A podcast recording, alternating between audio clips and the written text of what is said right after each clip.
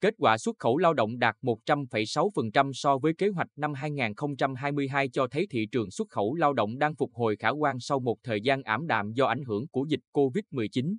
Theo báo cáo của các doanh nghiệp có chức năng đưa người lao động đi làm việc có thời hạn ở nước ngoài, Bình Định có 704 trên 700 lao động tham gia xuất khẩu lao động, đạt 100,6% so với kế hoạch tăng 34,8% so với cùng kỳ. Nhật Bản tiếp tục là thị trường dẫn đầu trong tiếp nhận lao động trong tỉnh. Cụ thể, số lao động đi làm việc theo hợp đồng tại Nhật Bản là 664 người chiếm 94,3%, Hàn Quốc 1 người, Đài Loan 26 người, các nước khác 13 người. Bộ LDTB và XH và ngành LDTB và xã hội B Bình Định xác định đây là một trong những thị trường lao động trọng điểm, chất lượng của lao động Việt Nam. Điều kiện làm việc và thu nhập tốt tại thị trường lao động Nhật Bản là lý do người lao động yêu thích, chủ động lựa chọn. Chị Nguyễn Thị Minh Thư, mẹ của lao động nữ Nguyễn Hoàng Dung 23 tuổi, ở phường Đống Đa, thành phố Quy Nhơn, vừa xuất cảnh vào tháng 10 năm 2022, cho biết sau 2 tháng làm việc tại Nhật Bản, con gái chị đã bước đầu làm quen với công việc. Thời tiết mùa đông tại Nhật Bản khắc nghiệt, rét giá. Sinh hoạt hàng ngày cũng có nhiều điểm khác biệt so với ở quê hương. Lắng nghe những tâm sự của con mỗi khi gọi điện về, chị Thư luôn động viên, cổ vũ con cố gắng trong con đường phía trước. Chị Thư chia sẻ, tôi thường dặn con là mình đi lao động cho nên chắc chắn sẽ có nhiều khó khăn, nhất là những buổi đầu tiên. Có lúc, tôi kể cho con nghe chuyện những người lao động bên mình, ở các thành phố lớn, dịp cuối năm, Tết đến vẫn bị thất nghiệp do thiếu đơn hàng. Công ty cắt giảm lao động để cháu thấy việc mình có việc làm là điều tích cực, đáng quý, để có thêm động lực, nỗ lực làm việc. Gia đình tôi kinh tế bình thường, không quá khó khăn nhưng cũng không quá dư giả. Chúng tôi không đặt kỳ vọng xuất khẩu lao động sẽ giúp gia đình thoát nghèo mà xác định đây là cách giúp con có cần câu, để sau này, con ổn định, vững vàng hơn. Kết quả tích cực trong năm 2022 đã hứa hẹn một năm 2023 nhiều khởi sắc cho xuất khẩu lao động.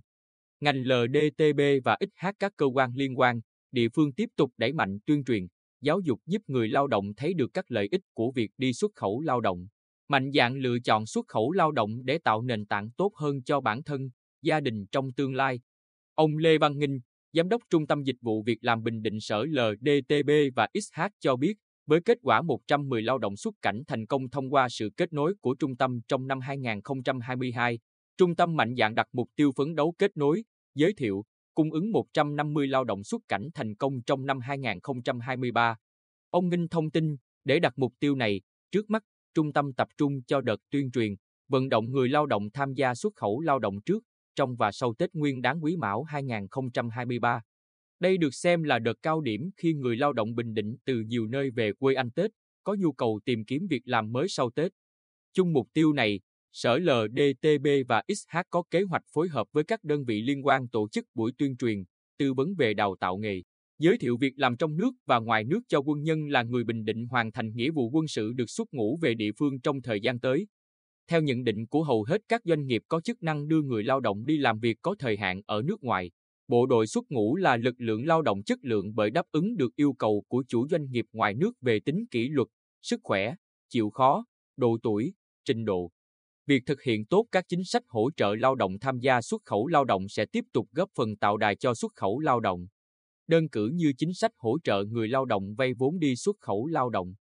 Trong năm 2022, chi nhánh Ngân hàng Chính sách Xã hội tỉnh đã hỗ trợ 128 người lao động đi làm việc có thời hạn ở nước ngoài vay vốn với tổng số tiền là 10,8 tỷ đồng từ nguồn ngân sách địa phương.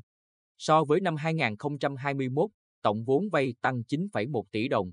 Ngoài ra, có 60 lao động đủ điều kiện được thụ hưởng chính sách hỗ trợ chi phí đào tạo nghề, đào tạo ngoại ngữ, bồi dưỡng kiến thức cần thiết hay giáo dục định hướng, tiền ăn trong thời gian đào tạo, chi phí đi lại với số tiền gần 324 triệu đồng.